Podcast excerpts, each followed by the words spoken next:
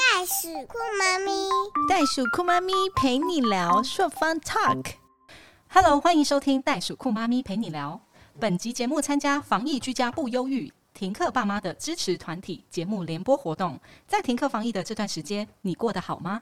除了照顾家人，也别忘了好好照顾自己哦。防疫居家不忧郁，停课爸妈的支持团体节目联播的主题包含停课防疫、居家工作、远距学习、伴侣相处、亲子关系，还有许多疗愈身心的音乐。欢迎你一起与我们加入取暖的行列。Hello，大家好，我是袋鼠酷妈咪硕芳。今天我们要来邀请到两位特别来宾来讲我们什么呢？今天的主题就是停学不停课，在家轻松做早疗训练。那我们今天邀请到的特别嘉宾就是小冬瓜的物理治疗师。我们跟小冬瓜物疗物理治疗师叫曾老师，叫曾怡锦老师，已经互动将近一年了。他一个礼拜至少都会跟小冬瓜就是见面两次，所以我请我们这个很热血的公益老师来帮上我们的 podcast，跟我们讲解一下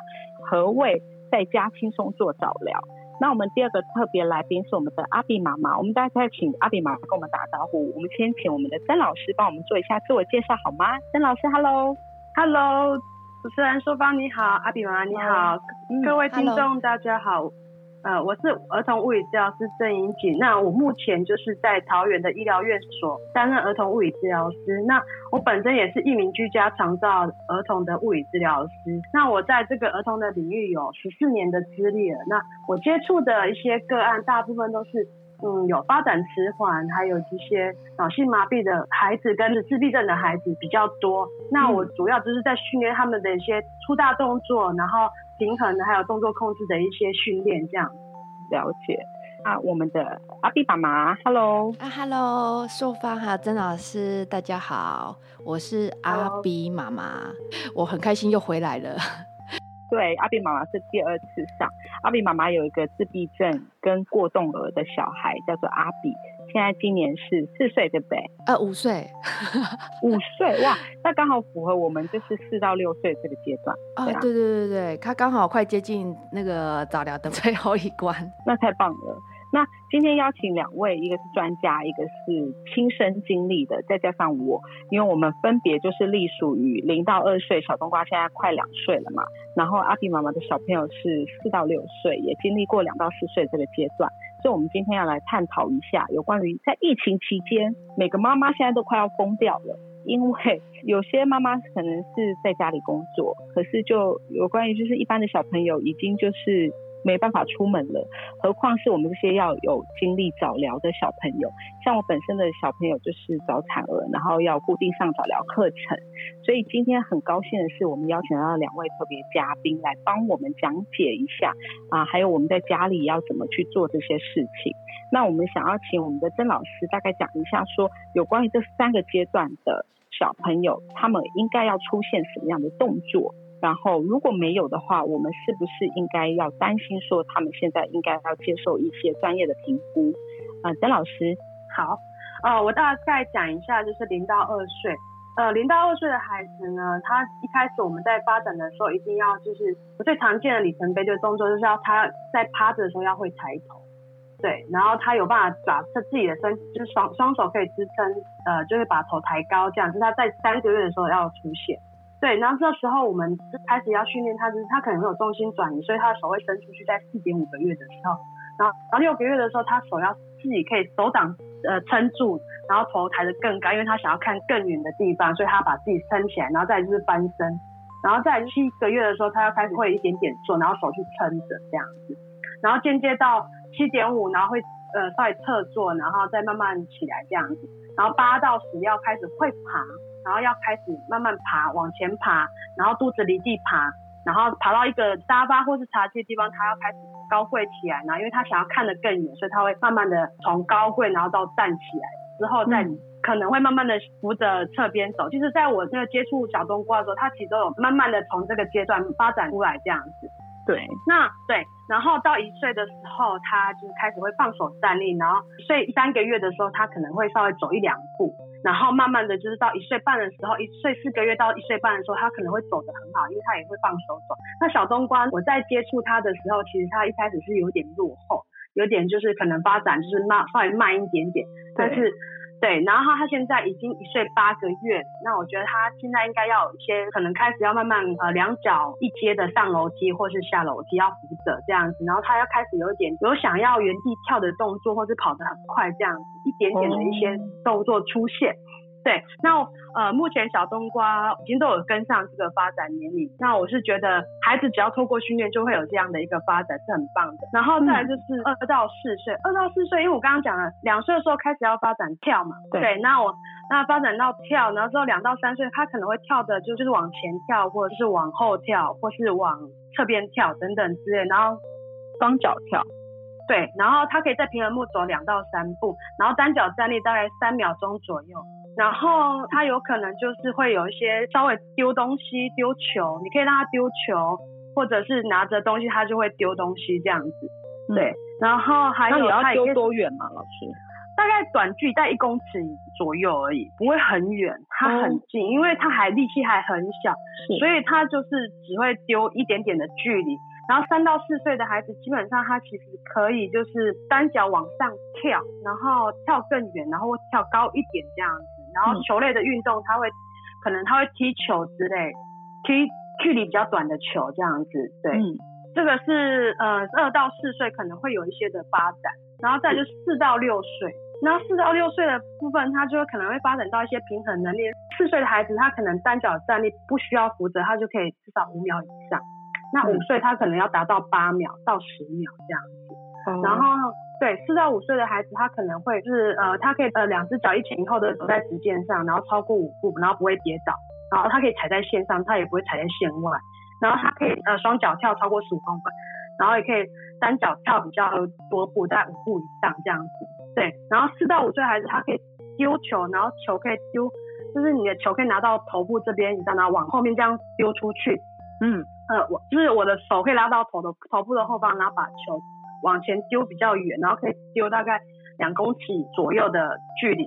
然后它也可以接两公尺左右距离的一些球类或是沙包等等之类的。对，然后单脚跳会就是比较更多一点，超过五步嘛。我刚刚有讲对。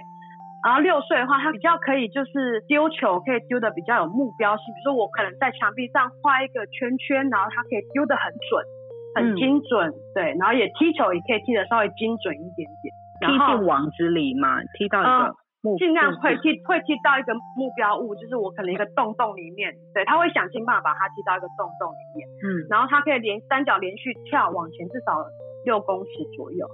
对，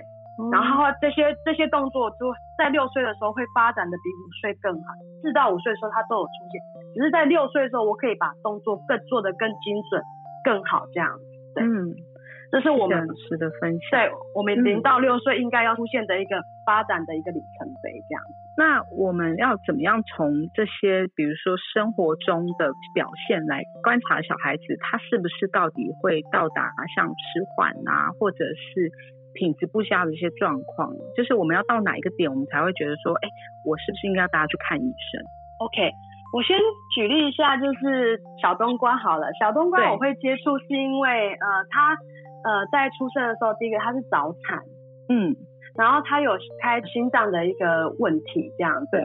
所以可想而知，他的心肺耐力一定可能稍微弱一点点，嗯，对，那就是还好，就是说妈妈她其实是有很有一个 sense 的，对，然后她可以知道说我的孩子因为可能是早产的关系，然后他有开过刀，可能会不会心耐力会不会稍微弱一点点。然后，所以他想要就是知道说，我我我孩子有没有发展动作迟缓的时候，所以他带来了评估。那我在评估的过程当中，的确，呃，小冬瓜有肌耐力的一个问不足的问题，对。然后他呃呼吸的时候，在哭泣的时候，他其实很容易就会发黑这样子。我觉得他有这样的问题，所以我可以可以简单判断，他可能腹肌的力量不够，然后耐力也不够，对对。然后，所以他可能就是。需要一些呃核心的训练，然后再就是他有一些发展的落后，大概有三个月左右。那时候我看的时候有三个月左右，所以我就觉得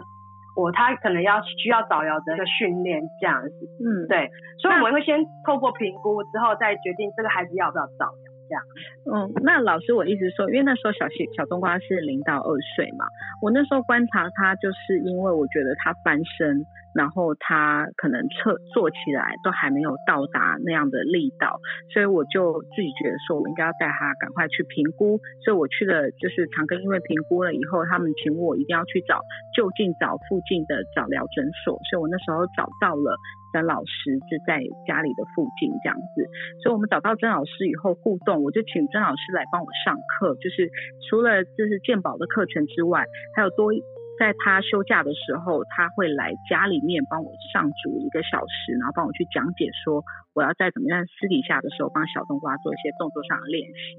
然后所以现在送到零到二岁的这一块，他现在就是在动作方面其实是非常的。很爬上爬下，那我觉得我现在面临到很大问题，就是他很爱很好动这样。那我想要问一下阿比妈妈，你的小朋友不是之前是也是自闭间过动嘛？那他在零到二岁的时候，他有什么样的状况是你觉得呃是不一样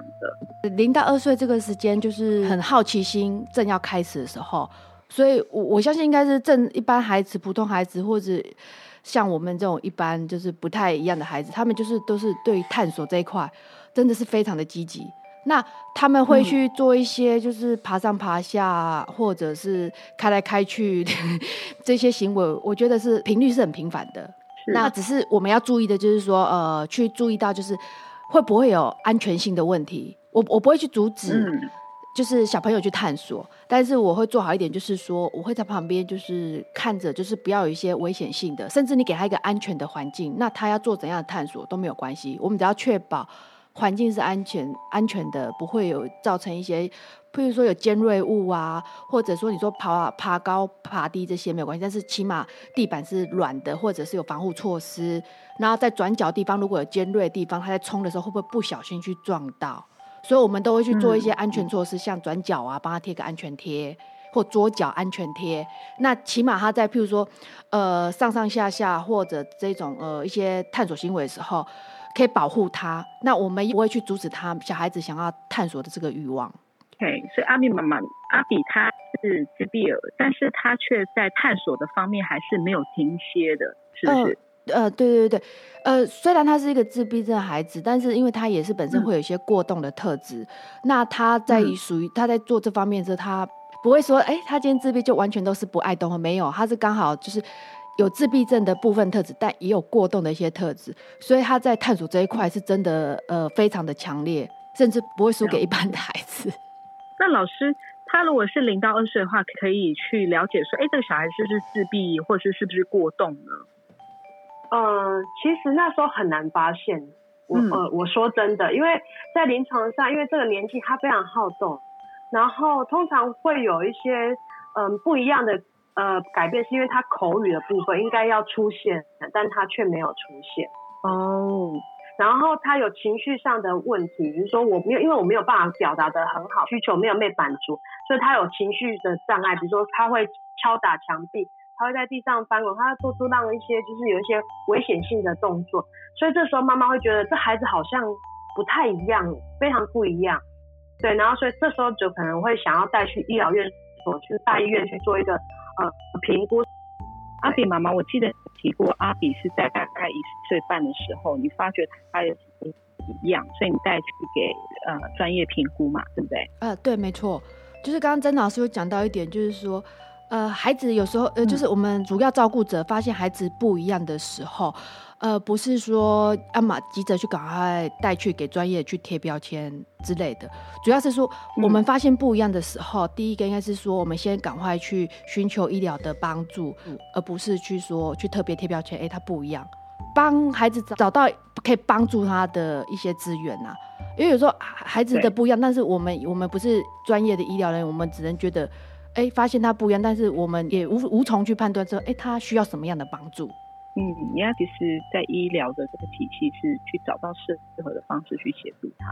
所以阿比妈妈，你那时候发现他是因为他的情绪表达，跟他在听跟回应的方面不一样嘛，对不对？呃，对，刚刚那个曾老师提到这一点，就是完全就是阿比的写照。除了他，因为他口语没法表达，去表现出他的一些需求，那因为需求没有被满足，他又无法表现出来的时候，他就用很激烈方式来表达，他不是用口语。比如说呃敲打或或者自残，像阿比在一岁多的时候，他不满的时候，他会自己打嘴巴，但或者是真的是打嘴巴。那一般我们看的就是他就是很明显不一样了。为什么你一般正常来说你不开心，顶多就是哭，对不对？但他会用更激烈，就甚至打自己，就是我们俗俗称的就是自残。但那个阶段的阿比是确实就是郑老师讲样子，表达他不满，完全不能用一些，比如说哭啊或什么，就已经是算很激烈了。所以我们就是可以很，我很明显就觉得他就是很明显的不一样。那我就赶快去寻求医疗的一些帮助，这样子。那你在要去做这个寻求医疗的帮助之前，你会担心吗？就像你讲的贴标签，或者是家人反对？那时候我是没想到这么多啦，只是急着就是呃赶快想说，那时候已经知道他不一样，然后在托儿所老师也有建议的状况下，我只想到就是说，我们我我我不知道他怎么了，但是我就赶快去寻求医疗帮助。其实，在寻求医疗帮助的这个过程，我我是觉得不用揣测过多的假设。我因为我就说，我们我们不是专业医疗人员，我们只要就是知道孩子已经发现孩子不一样，那我们家长有有想到了，那我们就赶快去找这些专业的人员帮我们去评估孩子怎么了。过多的揣测，我觉得都是多余的。嗯，很谢谢阿 B 妈妈跟我们分享她当初是如何带着阿 B 去做评估治疗。然后她刚才讲到一个很重要的重点，就是说我们不需要去做过多的揣测，就呃去做就对了，去带着孩子去给专业的医师去做评估。然后你也不会太担心受怕。然后像我也是带着我的小冬瓜去做了专业的评估以后，然后在不管是在诊所啊，或者是在家里去让他去做一些训练跟早疗的课程。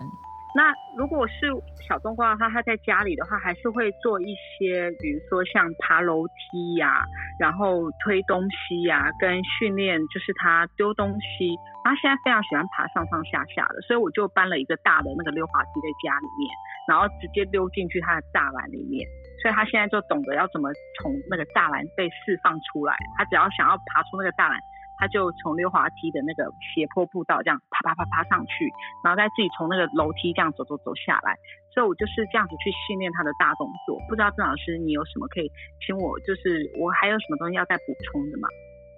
呃，以以现在小冬瓜现在一岁一岁八个月要满两岁嘛？对。那因为现在疫情的关系，呃，孩子都不能到公园去玩耍，是，然后也不能有玩一些比较大型的活动的一些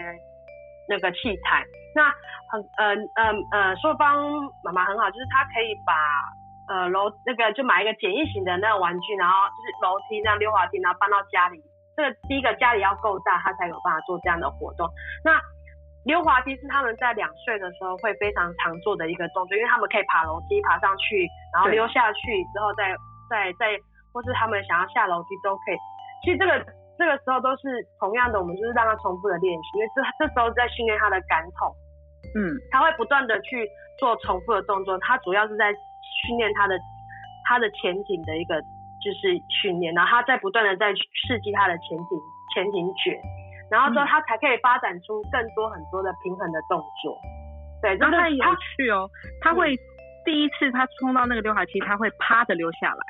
然后溜了一两天以后，他会侧溜。然后我昨天发现他开始正面这样子溜下来，他一直不停在练习他自己。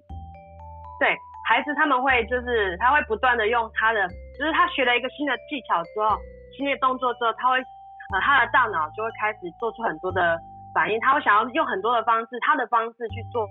同样的动同样的活动这样子，然后他觉得很新鲜很刺激，这时候都是在。其实这孩子的训练是为了下一个阶段，他才会做这样的训练。为什么他要一直不断溜滑梯，做一个前前庭卷的一个刺激？是因为未来他要发展更好的平衡的一些动作，这样子。对。那其实呃，你可以用很多变化性的，就是说我在居家，如果除了有溜滑梯之外，我可能会让他溜下来之后，让他拿个比较有目标性的东西，或者是沙包啊，或者是一些积木之后，让他去。呃，有做就是我可以一些精细动作的一些训练这样子。哦，丢下来拿沙包、拿拼图，或是拿一些小玩具。对对对，就是我会运用手脚协调的东西，就是我可能下次做大动作，但我手可以拿的东西，我有目的性的去做这样的活动。然后第一个是在训练孩子，呃，做活动不是只有在做一个简单活动，是我可以完成一个目标，然后他会有满足他的一个成就感，这样子，我完成了一个一件事情，这样子，对。所以在零到二岁的这个阶段，还有什么东西是？因为有一些小朋友他的小孩可能已经两岁了，那老师这边还有什么补充？就是我们还可以再做什么吗？如果是在居家的话，有时候要考量空间。那如果是空间如果够大，你可以设，比如说先让他学习开始有一点往前跳。那我可能会家里放一个中型圈圈，或是一个抱枕，然后他或是一个就是像书本。然后你不要弄得那么宽，或者是一个，是我们会用那个巧拼的那个边边条，把它弄成这个一条这样子，一条一条条放的，然后让它用跳跃的方式，可以稍微带着他跳，但是他还不会完全的，就是做到一个很好的跳，但是你可以带着他跳，他会跳得很好这样子，对，然后你可以开始训练他的一个跳跃这样好。谢谢老师。那接下来我们进行到第二个阶段。那阿丽妈妈，你不是也经历过第二个阶段，二到四岁吗？那对，你在这个在训练的时候，你有做一些什么样的呃呃基本训练？在家里有没有？呃，先讲就是，如果不是在疫情的状况之下，平常就是除了在上早疗课的一些治疗课内容以外。比如说，如果呃在公园玩的时候，因为他溜滑梯可能在前端的时候，就他们就会想要尝试各种不同的呃溜法。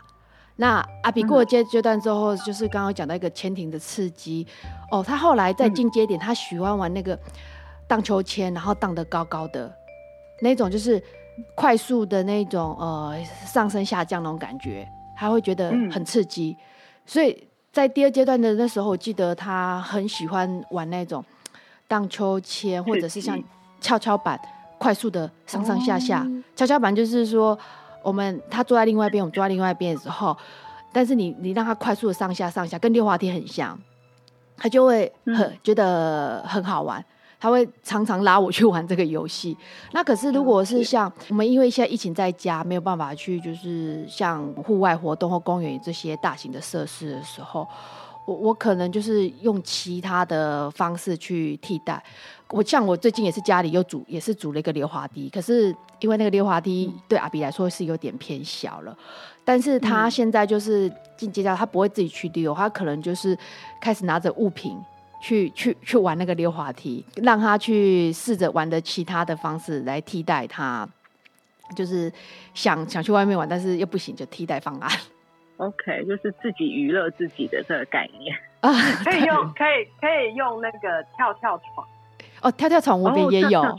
就是就是一个圆形的那种专业的跳，但只是说那个我们会在旁边稍微就是要一些安全看护看着一下。对 对，但是就是它它也是个上上下下前面。然后你在跳跃的时候，你还让他丢沙包，哦哦，一边跳一边丢沙包。对对，所以老师有什么补充？两到四岁，如果是在家里自己做的话，要怎么做呢？像如果我刚刚讲，如果空间够大，如果你可以买跳跳床，然后让他重复的上下跳嘛，对对。然后再是球，瑜伽球，其实那个都是非常简易的东西。然后。其实那个瑜伽球它也是一种感觉统合的一个一些呃就是辅助的东西，比如说我坐在球上，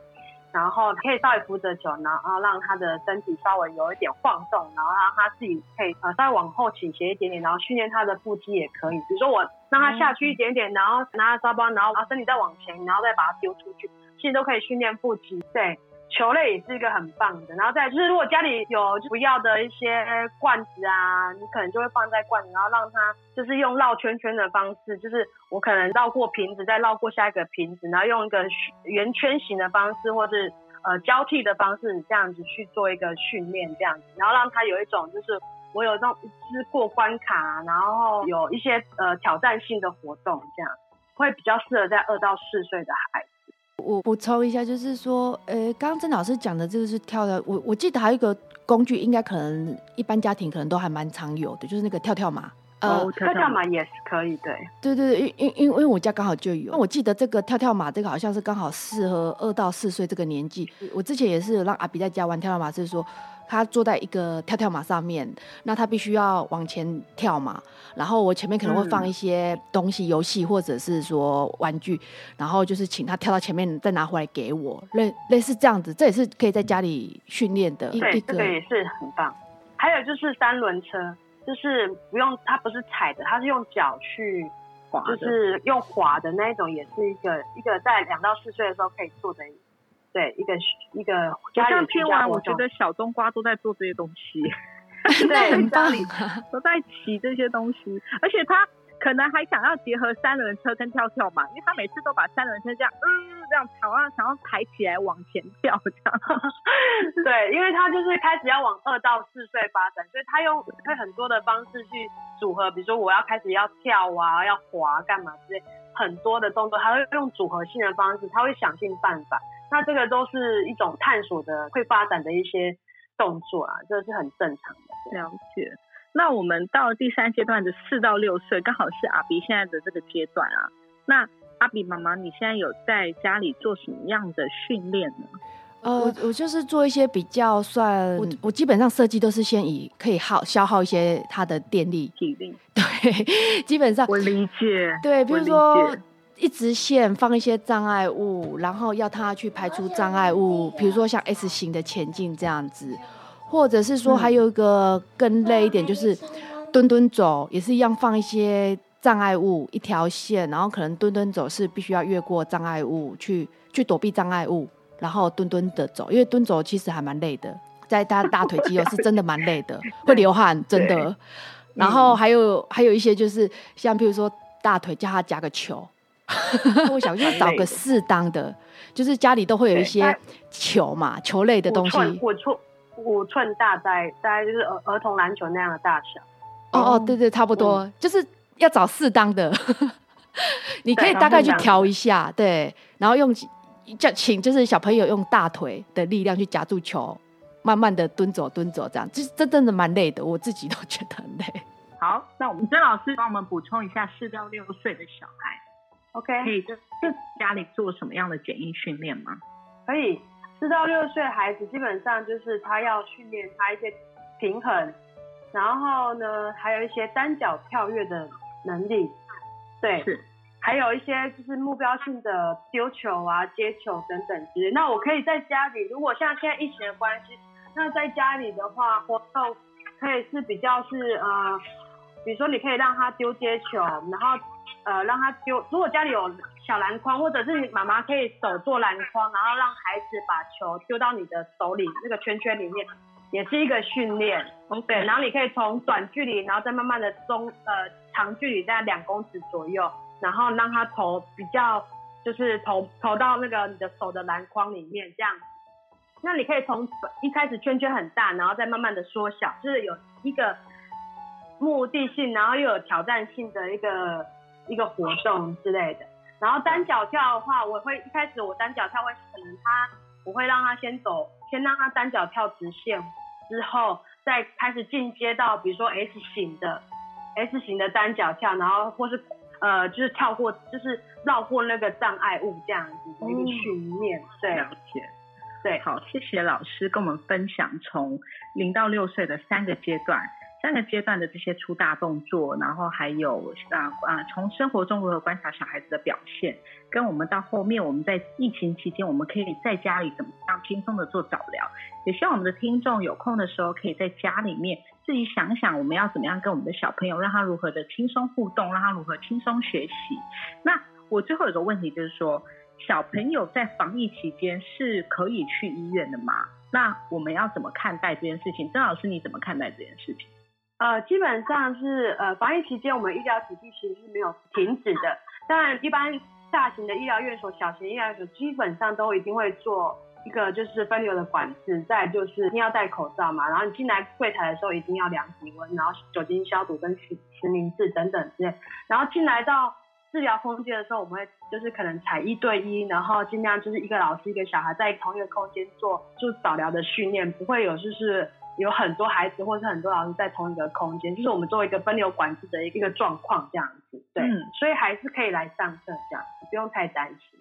那对我来讲，因为我的小朋友他的体质，因为早产宝宝嘛，体质比较弱的，然后加上说我们家里面有一个九十几岁的阿昼，所以对我来说，就是小朋友如果只要状况可以是可以在家里做早疗的话，我就会尽量让他在早在家里做。像我会把一些大型的东西搬到家里，然后去自己做一些精细动作跟大动作的训练。所以我个人就会觉得说，如果是可以自己去做的话，我会选择在家里面去做。那阿比妈妈，你的想法是什么呢？呃，我自己的部分是说，就是像呃。因为那个阿比在家里的状况，我们也是会做一些简简易的一些训练啦，就是一样听学不听课。但是有像刚刚曾老师讲的，阿比上课这些医疗院所，就是他们都有做一些防疫措施，甚至分流管制。那这边部分我是很放心，就是我们也都是采取就是一对一的上课方式。那我还是会维持就是照样去上课。那去上课的部分，主要也是因为阿比在家里有一些状况，譬如说在训练的一些配合，他可能不是那么好。因为应该是说在家里当呃大爷当习惯了，比较不是那么受控的状况下，我还是会选择就是照之前的生活一样去上课，只是课程就是变成一对一而已，内容不变。你刚才有说了一句非常经典的名言，你要不要再说一次？我会坚持去上课，也是一个，就是我希望孩子的一些规律性还是维持在，就是包括他的一些常规训练，还有一些我们平常在上的早疗课的内容，是主要也是就是怕他退步啦。那我会坚持去上课，就是怕说，哎，譬如说在家里的有虽然有在训练，但是我我还是会担心，就是说生活跟之前有一点不一样的时候，孩子在这方进步不容易，但是退步很快，嗯。那我我很担心，就是退步的阿比，所以我我觉得退步的阿比比那个新冠肺炎还恐怖，所以我自己会选择 继续会去上课，这是我的原因啦。但是基本上，我觉得各位照顾，就是一些孩子的照顾者，主要还是你要评估孩子的状况去做决定。我我没有说一定是方每个方法都一定会有它的原因啊。就是我觉得自己去做评估，看个人他们的状况而去去做决定。像我们老师有专业的，也有专业的老师，然后给我们的意见，也有每个妈咪他们家里的状况而去做一些专业的评估，是其实决定是看在自己的个人上面的。那我们节目也要到了一个尾声啦，我很好奇的想问，我们第一次参与我们的袋鼠酷妈咪的 podcast 的录制的老师，你对这一集录制本集的心得是什么？可以跟我们大家分享一下吗？嗯哦，我很开心，就是呃可以参与这样的一个录制啊。对我是呃有一点紧张，但是觉得可以把自己的专业用不同的管道去再做一个分享，我觉得是对我来讲是蛮新鲜的，而且我也也也乐于就是分享这样子。那未来当然还是有有如果有类似公益性的一些话题，我还是可以就是会有想要参与的一个就是想法这样。对，因为其实今天大概讲的时间很短，然后其实老师他有关于他十四年这些所有的经历，然后看他碰到的小朋友的状，每个个案都不一样。我常常在跟老师在上课的时候，我都会学习到很多，所以未来也希望大家给我们多一点回馈。如果想要再听更呃细节的话，我相信我们老师会提供他的时间跟他的专业的这些资讯来跟我们大家分享。那非常谢谢老师来今天上我们的节目。那我们的阿比妈妈今天已经是第二次的录制，可是上一次我们是面对面对不对？呃，对，啊，只是那这一次是什么样的感觉？这次就是大家在三个不同的空间里，但是频道是在同一 同频道上，所以是蛮不一样的感受。但是也是又借由这次机会，很开心认识曾老师，他也又教了一次我们 蛮蛮多的一些内容啊。你有没有觉得这些治疗师们真的都很辛苦？由于呃，也是愿意花时时间、精神在为这些 需要需要照顾的孩子们付出。也很谢谢。那我很开心，就是有有跟到这一次。希望说方下次还有这种机会，记得。一定一定。也很谢谢阿比妈妈将她这几年的心血跟她的她的获得来跟我们大家分享。那我们最后的结尾，感谢我们每个来宾，也希望在收听的每个妈妈或者主要照顾者的爸爸妈妈、阿公阿妈，你们可以得到一些新的资讯。然后，不管是出去也好，或是在家也好，我相信在这些专业人士的带领之下，都会给大家很多不同的吸收跟专业知识的分享。然后，也很感谢你们收听这一集。好，谢谢硕芳，谢谢阿比妈啊，谢谢硕芳，谢谢曾老师。那我们下次再继续喽，拜拜拜。本集节目由耀登丙南文教协会支持制作，感谢阿比妈妈和儿童物理治疗师曾怡锦参与录制。